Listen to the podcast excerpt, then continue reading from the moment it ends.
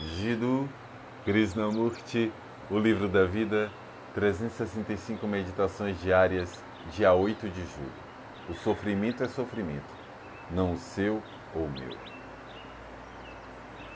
O seu sofrimento é diferente do meu ou do sofrimento de um homem na Ásia, na América ou na Rússia?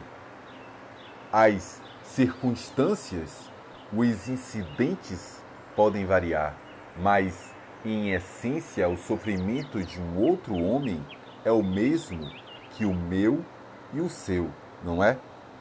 Sofrimento é sofrimento. É claro. Não o seu ou o meu.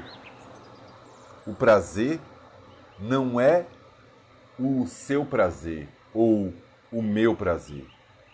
É prazer. Quando você está com fome, não é apenas a sua fome, é a de toda a Ásia também. Quando direcionado pela ambição, você é cruel. E essa é a mesma crueldade que direciona o político, o homem que está no poder, esteja ele na Ásia na América ou na Rússia. O problema é exatamente este.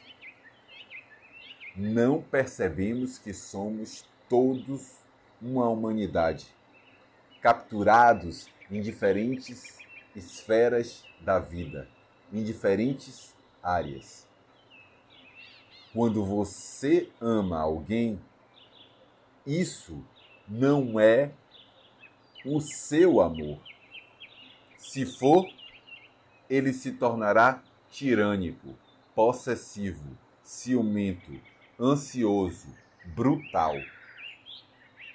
Da mesma forma, sofrimento é sofrimento. Não é seu nem meu. Não estou apenas o tornando impessoal, algo abstrato. Quando uma pessoa sofre, ela sofre. Quando um homem não tem comida, roupas, abrigo, ele está sofrendo. E isso pode ocorrer na Ásia ou no Ocidente.